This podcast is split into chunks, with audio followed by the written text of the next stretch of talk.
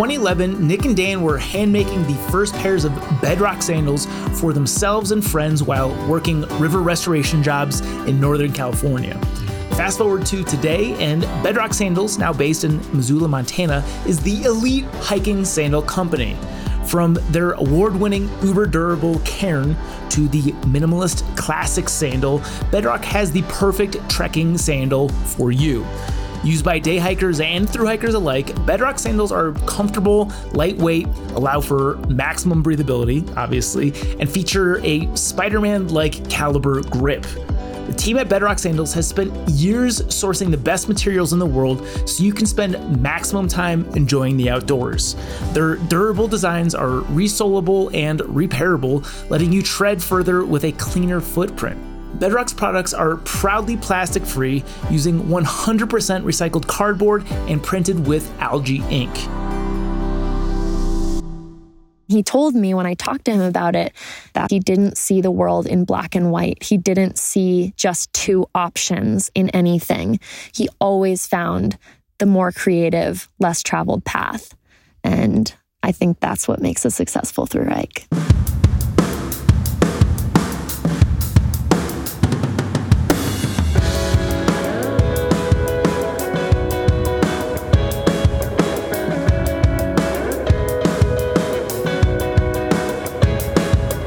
Welcome back to Trail Correspondence, presented by The Trek, brought to you by Bedrock Sandals. I am your host, Zach Badger Davis. Another show, another wild card. Because our prompts can often leave the juiciest trail stories uncovered, this season we have built in even more wild card episodes where our correspondents muse on whatever is most inspiring to them about their recent trail experiences. Today's show covers quite a bit of ground, everything from a wild storm in the winds, a play-by-play of a day in the life of a thru-hiker, the importance of hiking your own hike, the importance of grit, and much more. Less of me, more of them. Here they are. Hey, this is Trash Panda coming at you from Mohican territory, just outside of a Cornwall Bridge in Connecticut on the Appalachian Trail. And we've got Flo again. Hey, what's up? um, and for this wildcard episode, we decided that it would be fun to talk about, you know, just different ways of approaching the trail. Um, out here you have people that are either ultralight or have fifty pound packs or somewhere in between. Um, Flo and I are both in between. Um, but we thought it'd be fun just to talk about how you can do whatever the fuck you want to do, hike your own hike and all that. So yeah, like we, we've met a lot of people out here that have like ten pound packs, and I don't understand how they do that. Like my, mine's about twenty, and I really need you to say anything. I, can, uh, I can come in at any point. Uh, I, was, I thought at some point you might prompt me, but yeah, my pack, uh, my base weight's around eighteen pounds. I still need to get rid of some stuff, but I just don't feel like it, so, you know.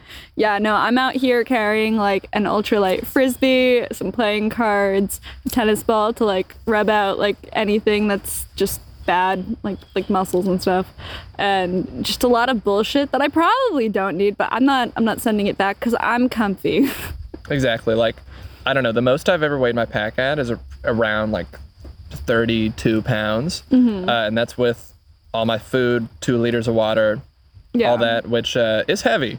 So, you know, there is a balance, I think, mm-hmm, uh, mm-hmm. and I do my best. Yeah, but like some people are out here and like they, they've got like the super light setups and they're cruising. They're absolutely flying down the trail. And you know what? That's what they want to do. And, you know, good for them. Me, I'm here for the bullshit of it all. Uh, and will I freeze at some point? Probably. But I also have like a heavier sleeping bag that I can get sent home or, or sent to me from home. Um, currently, I only have like my forty-five degree bag. Um, and sometimes it's cold, but most of the time it's not. Yeah, I so when I started, a lot of people said, oh, if you just get a twenty degree bagger quilt, you can do the whole thing sobo. And I have been so sweaty this entire time.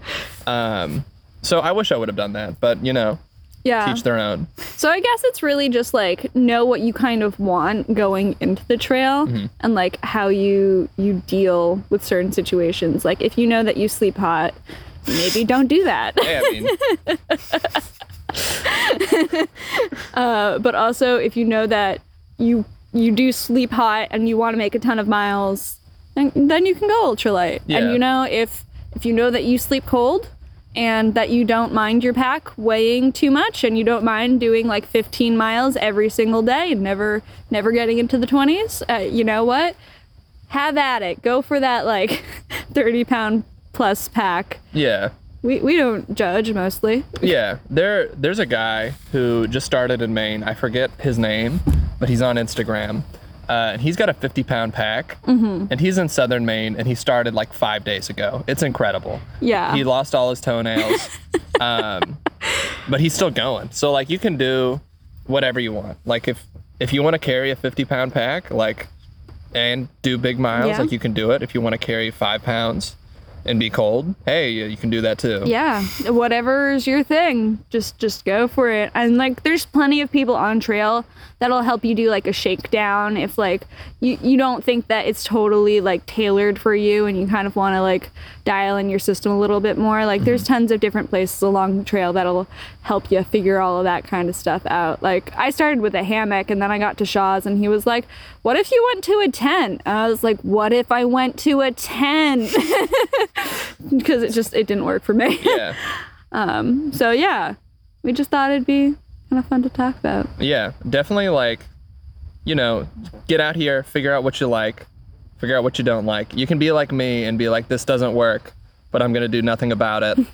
Or if you're smart, you know, you can talk to somebody, figure it out. Or you could figure it out before you get out here. That that's probably the best way to do it. I decided I was gonna do this with like a week's notice, so it's tough. Yeah. But, um, you know, I'm still out here. You, you just gotta commit. Full send. Full send. All right. I don't have anything else on this. So. All right. So, uh, I guess that's it. Peace out, Girl Peace Scouts. Out. Bye. Hey there. This is M eight, walking southbound on the P C T. So I've done about seven weeks on trail so far, and I've been planning this trail for literally years. I'm not sure how many, like seven or eight, but dreaming, planning, and just in the last year, countless hours of meal prep, dehydrating, putting, boxing up resupplies, et cetera, all the things, dialing in your gear, all the things. But sometimes all those plans that, and my plans for my southbound hike, some of those plans have gone south. So you might be wondering, just can you specify? Can you clarify on that? And yes, I can. So we started our southbound hike in Northern California and then planned to flip up after getting to Echo Summit up to Hart's Pass. What I did not plan on was the excessive heat. We started off our hike, it's one hundred six degrees, and sometimes on Gut Hooks, where there was water posted, there we get to the stream or creek or whatever, and it would be completely dry, leaving us really dehydrated. So we had to make some adjustments there. We had to make adjustments to go slower in the heat, and sometimes just verifying with hikers coming northbound for us, the opposite direction of us, about upcoming water sources was a help. And then just carrying more water than we expected. Yeah, it's heavy, but that's how we needed to adapt and to make things work for us. Another big issue that we had, which we didn't anticipate, was car issues. My husband picked us up, the group of six of us, in Echo Summit, at Echo Summit, and we were then going to take a night off and then make our way up to Hart's Pass in the van, making a quick stop at Portland for some rest and to go to stores to get things like new shoes, a tent that we needed, rain suit, shorts, et cetera. However, that did not come to pass. Instead, we endured a battery in a car that wouldn't start and a van that just kept overheating. And we'd spend hours on the side of the road. We'd drive a half an hour, van stops working, sit for an hour, drive forty-five minutes, van stops working, sit outside in the heat for another hour. It was just grueling. We weren't able to stop in Portland, and we weren't able to get those shoes and the tent and the rain suit and those things. So we just had to deal with that. We got picked up a tent from a friend that probably isn't the best tent, but it was another tent. We got the duct tape out and duct tape shoes together, and we just did without the rain pants, just kept duct taping up. They were frog togs and they rip rather easily. So we just kept taping those up, and luckily didn't really need to use those much. So the car troubles, what can you do? We just dealt with that. So I'm going to be honest too. We had a group of six women, age ranging from fourteen, my youngest daughter, to myself, who's fifty-nine. And the group dynamics was a bit tough. Not everyone is everyone's best friend. And that's okay. It doesn't have to be that way. Sometimes you just want to hike by yourself. That's okay. Sometimes you just want to go it alone. That should be okay. But I think when hiking in a group, you need to really think the best of people, not as make assumptions, and stop the he said, she said. And if it just doesn't work, it doesn't work. And so that can be really hard. And it, it, I have to say it was really hard on all of us. But we definitely learned some things about communication and tried to make the best of that. So another one last thing I realized while I was on the trail was that I like a slower pace, enjoying the moment pace. I like enjoying my cup of coffee in the morning and not racing to be the first one out of camp, or or racing to be the first one into camp, or trying to do more miles. It's just amazing. I talked to one of the fastest hikers, met him in Northern California and again at Hart's Pass. And um, he heard that other hikers had been trying to catch him on the trail, and he said, "What? I began to wonder what's wrong with me." He's like hiking thirty, thirty-five miles a day. I, you know, one of the first ones to Hart's Pass, and and he even since, even being one of the best, fastest, most elite hikers out there, he wondered what was wrong with himself. And I, I do feel that sense of competition on the trail and trying to be faster and better. And I just, I found out some people may enjoy that com- competitive spirit, um, but it's not for me. I really want to enjoy the peaks. I want to enjoy splashing about in the water and um, just enjoying my hiker friends, but enjoying the beauty. And so I realized that, but I also realized that I have, at my age, some physical limitations. I realized that maybe I'm not as fast as some other people, and I, is it okay if I go slower? Maybe I can't do the miles that everybody else can, and maybe I can't keep up, but am I okay with that? And I've, I am making adjustments to that. Um, I did have a little, I'm going to leave you on a little cliffhanger here. I did have a little accident on the trail. Um, and now I'm having some other physical issues that are making it challenging for me to, to stay on the trail. Accidents you cannot predetermine for sure.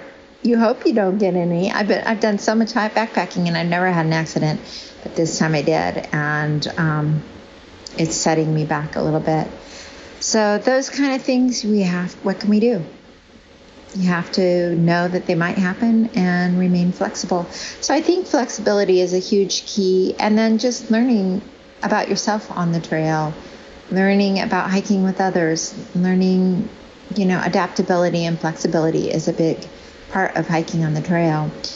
And in the next episode, I'll go into a little bit more of my story of the accident, and what's going on there, and my plans to continue on the trail. So for now, that's all for me, M eight Southbounder on the Pacific Crest Trail. Have a great day.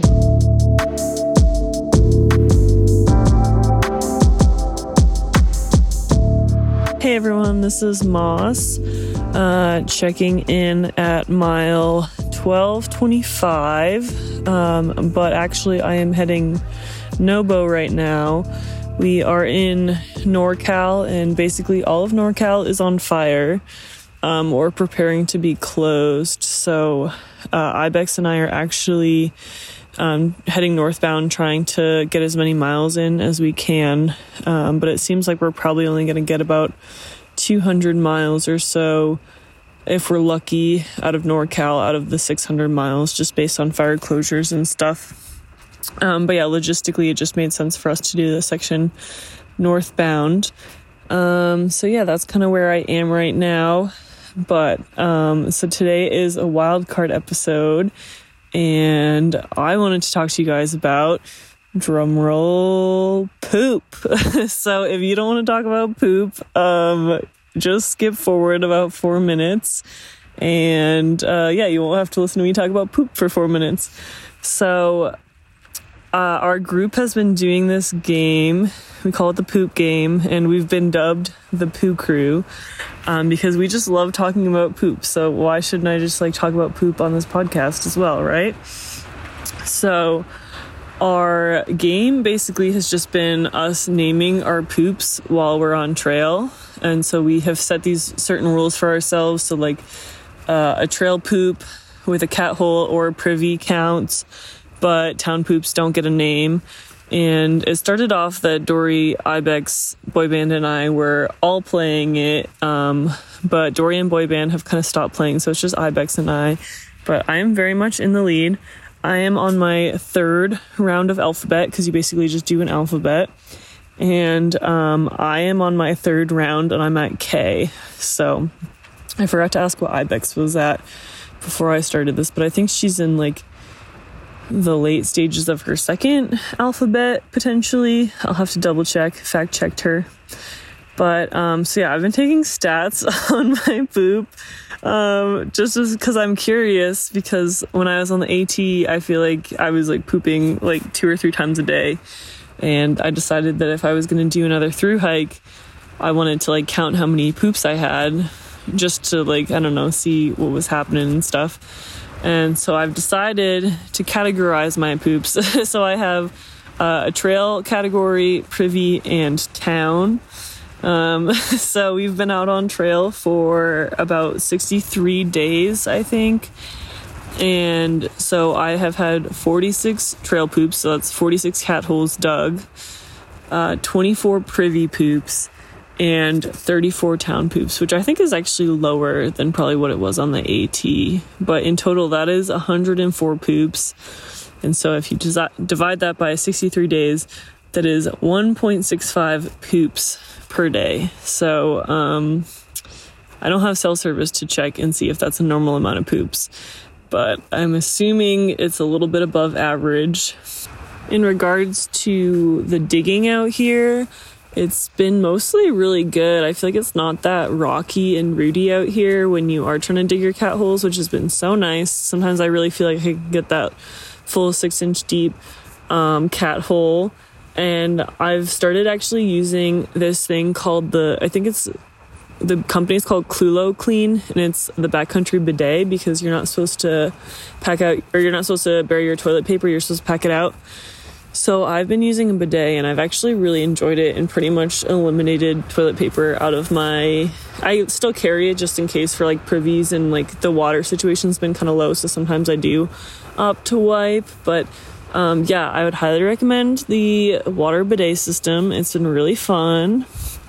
And yeah, that's pretty much it. Um, I'm trying to think of any other poop-related things that I could share. All right, I think that's uh, pretty much it. So I'm going to call it a night. I'm in my tent right now. Uh, we've had a beautiful day of hiking.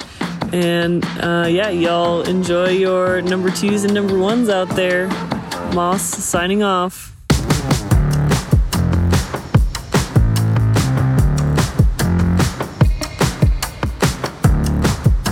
Hello, this is Ibex coming at you from the P C T mile.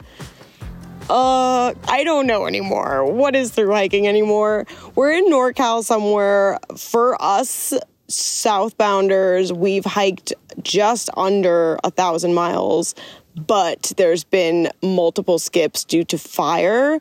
So as far as the actual mileage we're at, it's kind of like irrelevant. But I'm in NorCal somewhere, and basically all of NorCal is closing down and we have to get out soon.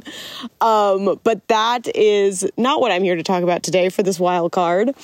Um, I want to talk about something near and dear to my heart. So, okay, a lot of people ask me, like, doesn't through hiking get boring after a while? You're kind of doing the same thing day in and day out. Like, you know, set up camp, sleep, get up, hike, break down, or break down camp, hike, over and over and over again.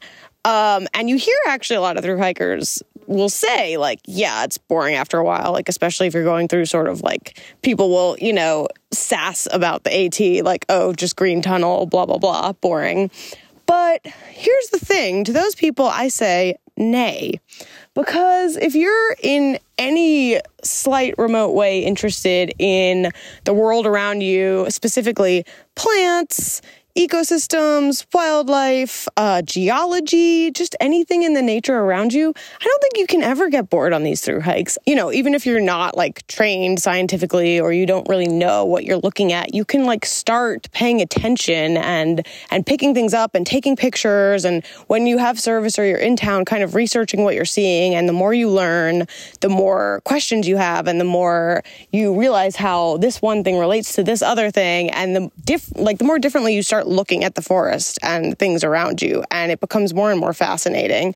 And I just wanted to talk about some things that I've been observing out here on the P C T and that I've been so excited to see and find. So I'm like really into fungi. I've mentioned that before, but I've also gotten really into plants since my AT through hike when we were hiking north, and basically hiking north with spring and watching the forest transform from this like dull brown gray landscape to this just vibrant explosion of green and wildflowers and amazing things. So I got really into trying to learn these plants. And nowadays I use the app iNaturalist, which is like my new favorite app. You t- it's like a citizen science app. You take pictures of plants and post them up there, and it helps you to like not always identify the exact species, but usually at least get the family right based on what other people have seen in that area and other photos that have been uploaded. And then people on the app can like comment on yours and help you idea. It's really great. Anyway. Um, so while I've been out here, I've been really excited to see these mycoheterotrophic plants, which I'll give you kind of the rundown on how this works. So the forest, I like to think of it as like a living body, right? Where kind of like with our body, we have all these, the neural network in our brains, and we have, um, Uh, all these kind of, our nervous system is sending and receiving messages all the time through all these receptors, right? So the forest is kind of like this big living, breathing being where there's messages being transmitted all over the place between plants, between trees, and it's all happening through this mycelial network from the fungi, right? Some people call it the woods wide web. It's also like, you know, you can relate it to the internet. I think that's a cute term. So what we actually see of mushrooms are just the fruiting bodies. They're just they're just basically their reproductive parts, but the that's only the tip of the iceberg. Like the main bulk of what makes up these mushrooms is actually underground. It's kind of like their root system. Like a tree has roots, they have these mycelia. But instead of roots, they're like these little teeny tiny tubes, and they spread out kind of like veins and capillaries. They make this this web, literally, underground, and um, they interact with all the roots of the plants and trees around them. And you have sort of three basic types of fungi, right? So there's your uh, saprobes, which are like your decomposers. They grow on, you know, dead and dying like tree and like leaf litter and things like that. And they break things down. Then you have your parasitic ones, which, uh, you know, attack something, some kind of host and parasitize it. But then you have your mycorrhizal fungi, and these are the ones that have this relationship with tree roots. So their mycelia are all like webbing out under the ground. They intertwine with tree roots, and there's certain species of fungi that associate with certain species of trees, right? Um, and they tap into or like just interface with the tree roots, and they kind of make trades and communicate. And the main trade is, uh, you know, the tree through photosynthesis produces like Car- uh, carbohydrates and sugars, and the mushrooms, because their mycelial network has way more surface area than tree roots, they're actually better at extracting water from the soil and also nutrients and minerals from the soil, such as phosphorus. So they will trade with the trees. They'll say, here's some water, here's some minerals, and in return, the trees will give them carbohydrates and sugars. And they have this nice, like, symbiotic thing going on. Now, here's where these myco heterotrophic plants come in, okay? So they are these plants that live down on the forest floor in these deep, dense, like pine forests out here or deciduous forests out east, whatever. They live on the floors of like pretty thick forests that like sunlight doesn't really penetrate and get to the floors in the summer. So they're like, cool, we're like these short little guys down in this forest. We don't get much sunlight. We can't photosynthesize. So screw that. We're not going to photosynthesize. We're not going to be green and produce chlorophyll. How are we going to get our nutrients, right? Um, here's what we're going to do. Uh, so their roots go down and they tap into this sort of fungal tree root interface, and they just kind of like skim off the top. You know, they're kind of these little forest mooches. They get in there and they're like, ooh, some water, some minerals. Don't mind if I do. A little bit of carbohydrates, a little bit of sugar. Sweet. I'll take some of that. And they just like, you know, they don't take enough to, they are parasites, I guess, but they don't take enough to like kill the organisms. They just, you know, skim a bit off the top. And they're, I feel like the mushrooms and the trees like know this is going on, but they like let them get away with it because they're really cool looking plants and they're just kind of fun and kind of pretty. And you know what? I kind of relate to them a little bit because there's been times in my life when I have maybe mooched off of friends or family a little bit, but, you know, maybe just crashed on their couches or stayed with them for a while. And they let me get away with it because I'm kind of fun to be around. So, like, you know, I just relate to these these plants. And um, they're really freaking cool. And the main ones that we have out east that I'm familiar with are these ghost pipes, which are these beautiful sort of, like, ephemeral white-looking things that poke up from the forest floor, and and and uh, sometime, you know, in the summer, usually they're everywhere. And um, out here, I was really hoping to see uh, this one called the sugar stick. It literally looks like a candy cane coming out of the forest floor. It's wild, and I got to see it a whole bunch. Um, and then I saw all these other ones that I didn't know about, and of course had to, you know, take tons of pictures and identify them on iNaturalist. So there's this one called uh, pine sap, which is essentially, it looks like the ghost pipe out east, but it's more like creamy yellowy colored. And then there's one called pine drops, which are these like big, tall sticks that shoot up, not sticks, but they're like these fleshy bodies. And they have these beautiful little like downturned bell-shaped flowers that come off of them. And they're kind of sticky to the touch. And then this one I was really excited for. I've actually forgotten the name now, but it is a species of orchid. And it is so beautiful. You wouldn't notice that it's orchid flowers at first unless you look really closely. And I actually had my macro lens out taking pictures of it. And then I was like, these flowers look like orchids. And when I ID'd it, yep, it's an orchid. Um, so these have been so cool to see. I'm always keeping an eye out for something like that. Uh, they've made hiking so interesting and fun. And it's just like really fun to think about that and learn about them. And then when you're out there hiking and you see them again, you can think about like all the shit that's going on underground, these relationships between them and the trees and the fungus. And it's so much fun. And so, yeah, I just wanted to talk about that and like other things I've been learning out here. Like there was a section in Southern Washington, Northern Oregon, where we were uh, walking past a bunch of volcanoes. We had volcanoes in our views for a while, and I realized I don't really know that much about volcanoes. So when I had service again, I like was looking up stuff about them, and I downloaded some podcasts. So then when I came back out on trail, I was like listening to podcasts about volcanoes. And now in this latest section, like everything is just dictated by fire and wildfire. So I'm like listening to podcasts about fire ecology. I might actually talk about that in the next wild card if we have another one, because it's been really fascinating. And you just start looking at the world around you in a completely different way. Um, and it's, I don't know, it makes hiking super interesting. I just don't see how you could ever get bored out here if you're into that kind of thing. And it's been so cool to like have this be such a learning experience as well. And to also get to spot some of these things that I was hoping to see and that get me really excited. Uh, so yeah, that is my wild card. And if you want to hear a more sort of succinct version of my explanation, I hope that wasn't too rambly, of those mycoheterotrophs, and also see pictures that I took of them, you can check out, here's the shameless plug for my Instagram, not my main Instagram, but my actual first Instagram, and my my one that I'm more passionate about, which is pictures of fungi and cool things. Um, it's at microgasm, just how spelled how it sounds, M I C R O G A S M. And uh, yeah, my most recent post is about that. I'm probably going to do a post at some point about lichen, because there have been some really cool ones. There's crazy lichen diversity out here. And I also am definitely doing a post soon about carnivorous plants, because there have been only two, but two really cool species. And I got some cool pictures of them, so I might do that too. Um, yeah, so check that out if you're interested. And one final thing, nothing to do with this topic, but I happen to know that Moss this week did her wild card on pooping.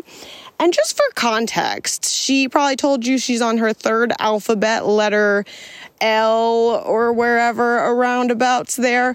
I am still on my second alphabet at letter. I did V this morning. And I just want to say, man, that girl can take a dump, you know? So, just for some context, also the guys quit out on that game ages ago, uh, but they're definitely also behind us. So yeah, she's very much in the lead on this, um, and it's it's just fun. Uh, okay, that's it, guys. I hope this wasn't too long and rambly, and I'll talk to you next time. Bye.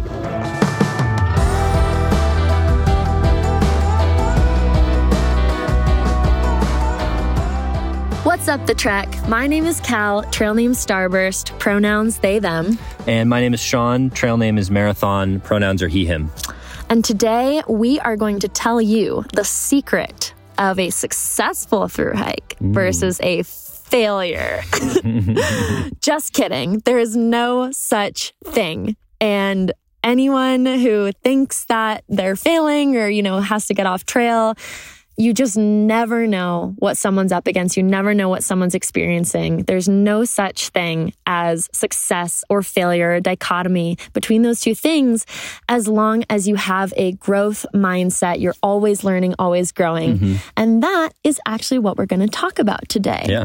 Because we have thought a lot about that and how that has really been the thing that has kept us on trail, that we that has made this hike thus far a success to us. Definitely. Which is, it's not about not encountering obstacles. Mm-hmm. Sure, there's a little luck involved, but it's not about having an easy time. It's about, how do you respond to the unforeseen obstacles that you're confronted with? And this is something that, you know, I'm a teacher, so in education, we call it a growth mindset. You're confronted with an obstacle, you see it as an opportunity, an invitation for growth, instead of feeling bad about yourself. You know, in Rocky, they talk about, like, it doesn't matter how many punches, how many time, punches you throw to the other guy. What matters is how many times you get punched and keep standing back up. But the terms that we are going to talk about, uh, this secret ingredient, if you want to call it that, is using the term grit. And that's not our word. That is the word of um, researcher Angela Duckworth. She's got TED Talks. She's great. Recommend you look her up. But she has done a ton of research to figure out what is the thing that makes people good at what they do, successful at what they do. She's researched, you know, celebrities, professional athletes, Navy SEALs, people like that. Is it talent? Is it is it raw talent? Is it determination? What is it? And she has come to the conclusion from all of her research that the thing that makes for successful people is grit. And Angela Duckworth defines grit, and I'm gonna I'm gonna quote her, uh, as passion and perseverance for long-term goals. Grit is not talent, it's not luck, it's not how badly you want something. It's about having a goal that you care so much about that it gives you me- it gives meaning to everything you do. And it's about holding steadfast to that goal even when you fall down, even when you screw up or quote unquote fail. Talent and luck are no guarantee of grit. She has found that grit is the defining characteristic. Mm-hmm. And we find that that is true on trail. And it's about that creative problem solving, yeah. not being rigid in your thought mm-hmm. process. Mm-hmm. Absolutely. And that's really been apparent for a, a pretty large obstacle that um, we've been facing on the C D T. A lot of hikers have has been some big fires, mm-hmm. some pretty significant fires in the north, in uh, Idaho and Montana. And it really forces you to rethink your plan and to be flexible in the moment, be open to receiving new information so that you can, you know, keep yourself safe and and find a path forward. Um, and really being able to let go of whatever, um, you know, whatever your ideas were for what your hike was going to be. Um, and yeah, not being not being so rigid in that. Yeah. Um, and I think we, you know, we had to do that within our, ourself, um, ourselves and thinking about what path we were going to take. Um, and, and, and maybe, you know, jumping over a, a little bit of some sections so that we could move forward and stay safe. And mm-hmm. we saw that in other hikers. Um, and that for, for some people, they, they struggled with that and they mm-hmm. really wanted to like walk every mile. Yeah. Yeah. Like, and it's just not mm-hmm. possible. And like be year. maintain, you know, whatever sort of path that they wanted to maintain. And it's, it's just not possible.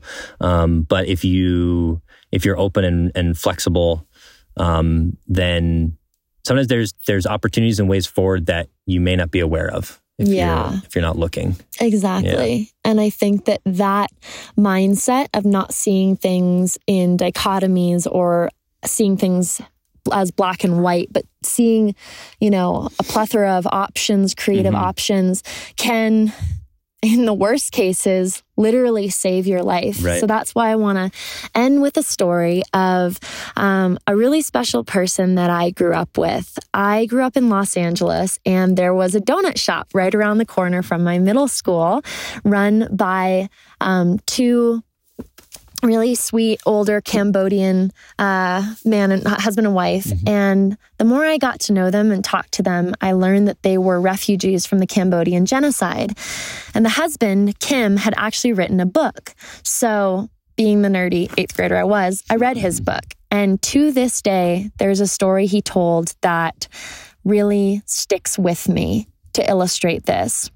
When he was fleeing from the Khmer Rouge, trying to get Uh, across to the Vietnamese border, he was traveling with a group of refugees who had escaped from some of the concentration camps, and there was no food. They were running through the jungle. They were had no. They were starving, almost to death, mm. and there were landmines everywhere. So that was the first thing of like being able to just trust your sense that okay, this trail we're on is not necessarily the best route.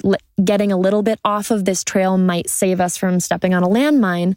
And they hadn't eaten for days, and they come to a field, and there's a bunch of what look like potatoes. And the fe- and the other folks in his group were like, "Oh my God, thank goodness we're starving." And they ate the they ate the potatoes, but Kim didn't really trust it, and he felt like, you know, you don't know what plant this is. It may not be a potato. Mm-hmm. We don't actually know what it is, but you think that if you don't eat these potatoes, you're going to die of starvation. But I'm going to trust my gut. I'm going to trust that there is a different path, a better way, a safer way, and I'm not going to eat these. And tragically, everyone he was traveling with that did eat them died um, because mm-hmm. they were poisonous, and he didn't somehow. And he survived, and he made it to safety. Um, to the Vietnamese border because, and he told me when I talked to him about it, that what saved his life is he didn't see the world in black and white. He didn't see just two options in anything. He always found the more creative, less traveled path. And I think that's what makes a successful thru hike. Yeah. and life. Mm-hmm. I think it's a metaphor for life. So we'll leave you with that. Uh, this is Starburst. And Marathon. Saying goodbye.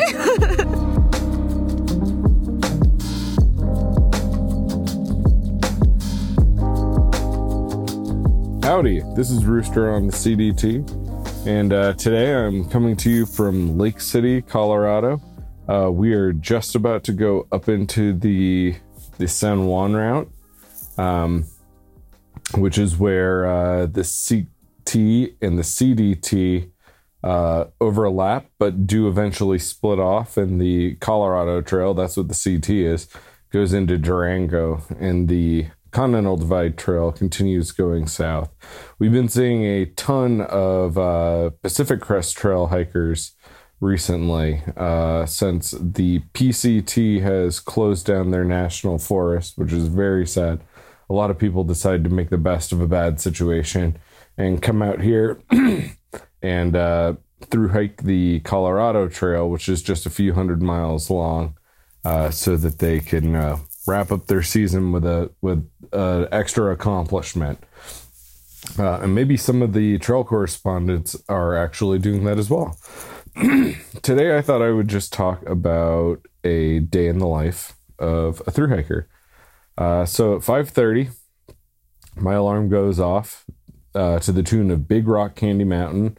Me and Chuck recently have been making our coffee in our vestibule. Uh, it is quite cold in the morning, usually in the mid to low thirties. Uh, so we stay in our sleeping bags, have our coffee, break camp, uh, have breakfast as we walk down the trail, uh, and uh, get our hiking on for the day. We'll typically check our maps in the morning and see where our water sources are and where our uh, where we think a good spot for lunch will be. And and then we generally will split off. Uh, Chuck and I both hike at different paces. Uh, so we give each other some room during the day. Uh, unless, you know, it's a real beautiful section or there's some uh, danger, then we'll typically uh, use our, our buddy system and stick together. Um, during the day, I don't really like listening to podcasts or music. Um which a lot of people do, and that's awesome, uh, but it's just not my thing. So I spend the day kind of looking at the ground, looking around, uh, usually for plants or animals. Um, I like taking photos of flowers. I use a app called iNaturalist to uh, do identification and kind of track uh, what species I've seen. And that is how I pass my time without going crazy during the day. Um, Chuck and I will meet up for lunch, sit down, have a wrap. Delish. Tuna fish. Definitely not getting sick of it. Um, we have it every single day in a wrap. Um, and we will then look at our um, elevation and our uh, mileage for the rest of the day and try to come up with a loose idea for a campsite. Uh, keep on hiking, and usually around three o'clock we'll we'll re-meet and try to solidify exactly where we're gonna go. Um, there's an old phrase we learned on the Appalachian Trail, which is miles before ten are three, or miles before ten are free. Excuse me, and you can always do ten after three. So on this trail, we kind of stopped going with the strategy of Uh, coming up with exact spots that we're going to go to between uh, each town. Uh, we'll look at the mileage. So if we see a stretch is one hundred five miles, we figure, oh, okay, we could do about uh, twenty-five miles a day uh, in most most terrains. Uh, that's pretty achievable for us. Uh, we'll get our food based off of that. So we'd pick, you know, four days of food and maybe uh, an extra breakfast and lunch to be safe. And uh, and kind of play it by ear while we're actually out hiking. Uh, Gut Hooks, which is a popular app on these trails, does not have very many actual campsites marked.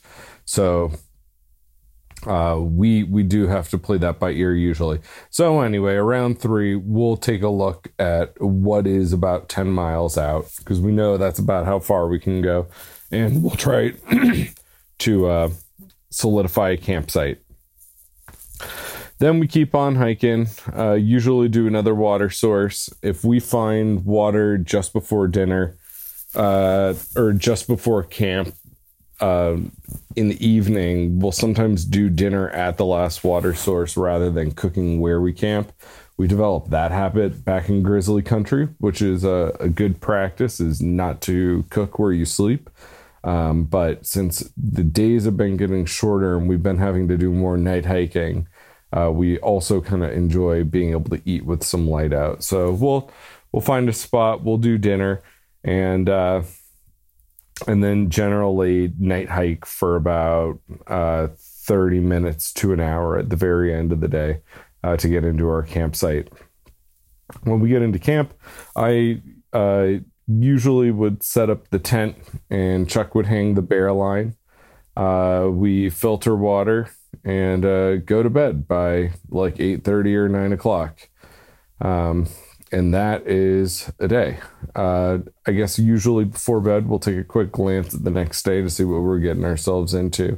Uh, but th- then the, the cycle continues.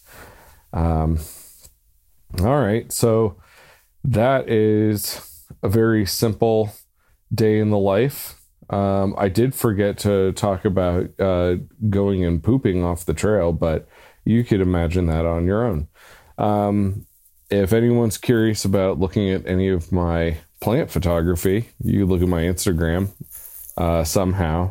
I think if you look for Rooster on the C D T, you'll find it. Um, but anyway, that's all I've got for now. Hey everyone, this is Link, checking in from the Continental Divide Trail. Smiles is here too. It is day fifty-two for us today, and we are in the Wind River Range. It's a very exciting time. It's, you know, usually just like the highlight of the trail, and it's no different for us. Um, last yesterday, we entered into the Wind River Range in Green River Lakes trailhead, and you know, this this episode is a wild card episode, and yesterday was uh, yesterday and last night were like a wild card night for us. Um, the weather actually yesterday looked really good. You know, we, we hit Green River Lakes. It was beautiful. A couple, a little bit of, a little bit of clouds, and we heard from some folks there are supposed to be some storms. So you know, we like, okay, we have rain gear and we have umbrellas. We're gonna make it. It's gonna be okay. And we walked to this lake called Peak Lake, which is right below this C D T alternate called Knapsack Coal. Apparently one of the best views in the winds from Knapsack Coal. Um, but as we arrived at Peak Lake, it was pouring rain. And we just like hastily set up our shelter and got into our shelter because it was raining so hard. And as we're sitting in our shelter, we literally watched the rain turn to freezing rain, turn to hail, and then eventually turned to snow, and it just kept snowing all night long. So throughout the night, we were, you know, from the inside shaking off the shelter, making sure that we didn't um, get too weighted down by the snow. And at one point, at about three a.m., one of the cords of our um, shelter came loose. And so we got on our damp rain gear and made a run for it outside while it was still dumping snow so that we could tighten down our shelter. And it was just like flapping in the wind and really, really intense.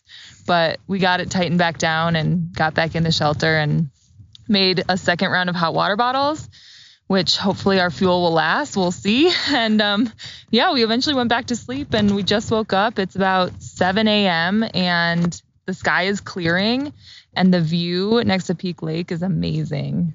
Yeah, I mean, it's, you know, all the granite that's usually that the winds is known for is just covered in a layer of icy snow, and it's very, very windy and cold outside. So we're basically just sitting here in our sleeping bags, wondering what we should do next. I don't know if the Knapsack Coal is in the in the cards anymore. We might have to change our plans a little bit, but, you know, that's what through hiking is. But in general, our plan for today on day fifty-two, besides just staying warm in our sleeping bags, is we have emptied a couple of our tortilla bags that we have. We have, you know, collect bags over time when you through hike. They're, they're useful. And we're going to put our, you know, warm feet into these plastic bags and put the plastic bags into our wet shoes. And just really honestly, we're just going to see how far we get today. And day fifty-two on the C D T. It's been a wild one, actually. Yeah. You know, we thought the f- fitting wildcard episode would be waking up with about six to seven inches of new snow on the ground in the Wind River Range. I don't think there's going to be much swimming today. Maybe tomorrow. Seems unlikely. Anyways, thanks for listening, y'all. And, you know, I hope we make it. See you later. And that's it for today's show. In our next episode, our hikers talk about the physical adjustment of a long-distance backpacking trip. If you're enjoying the show, we would be immensely grateful for your review on Apple Podcasts. This goes a long ways to helping to get the word out about Trail Correspondence. Similarly, the best way to ensure you don't miss future episodes is to subscribe to this podcast on Apple, Spotify, Stitcher, and or all the other usual suspects.